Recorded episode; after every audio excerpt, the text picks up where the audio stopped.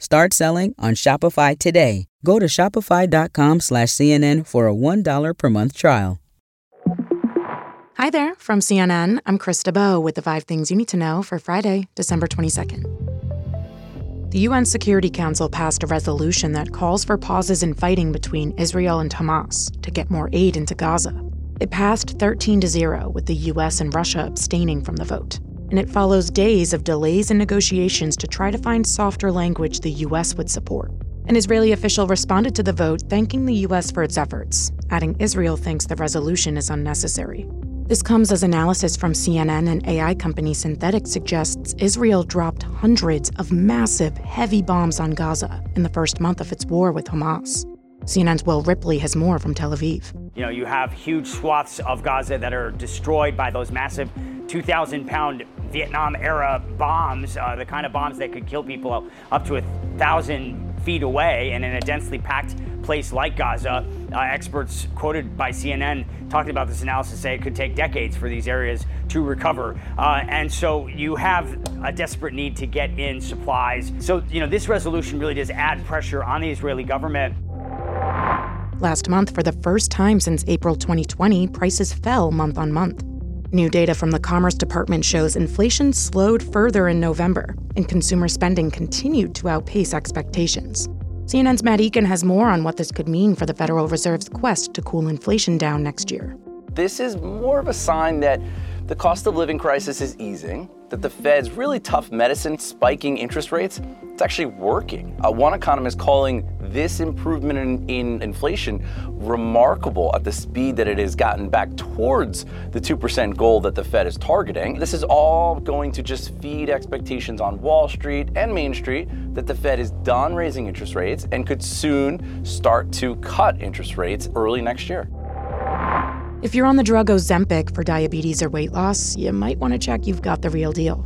The F D A says it seized thousands of units of counterfeits from the U S drug supply chain, and it's urging suppliers, pharmacies, and patients to be cautious. The agency says five people have gotten sick in connection with fake products, but none of the cases have been serious. People are being warned to visit the F D A's website to check the lot and serial numbers on the box, and to only get the medicine through state-licensed pharmacies with a valid prescription. President Joe Biden is giving the gift of a second chance to some this holiday season.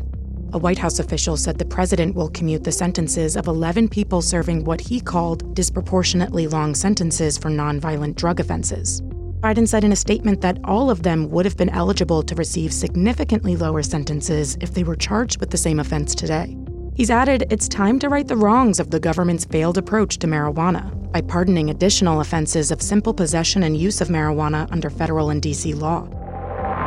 Coming up, a look at air travel this holiday season.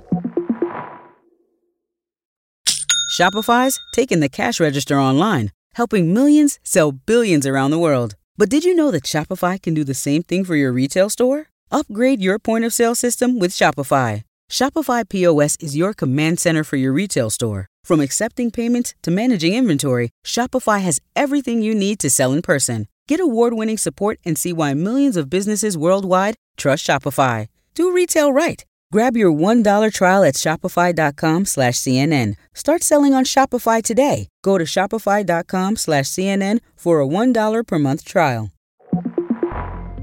Millions of people are hitting the road and flying the skies the next few days at a record rate. But a big storm swirling in parts of Southern California could impact anyone heading that way.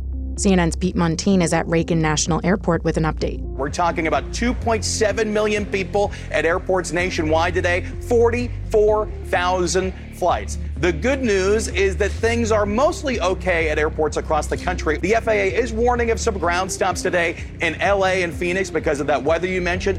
Also, some delays in places like Texas and Minneapolis because of low cloud ceilings.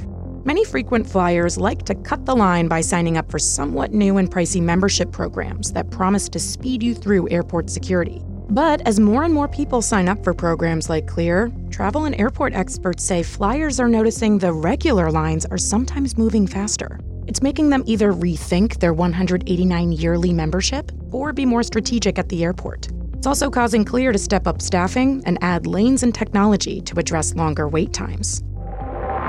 All right, that's all for now. I'm Chris DeBow, and our next episode drops at five p.m. Eastern. Till next time.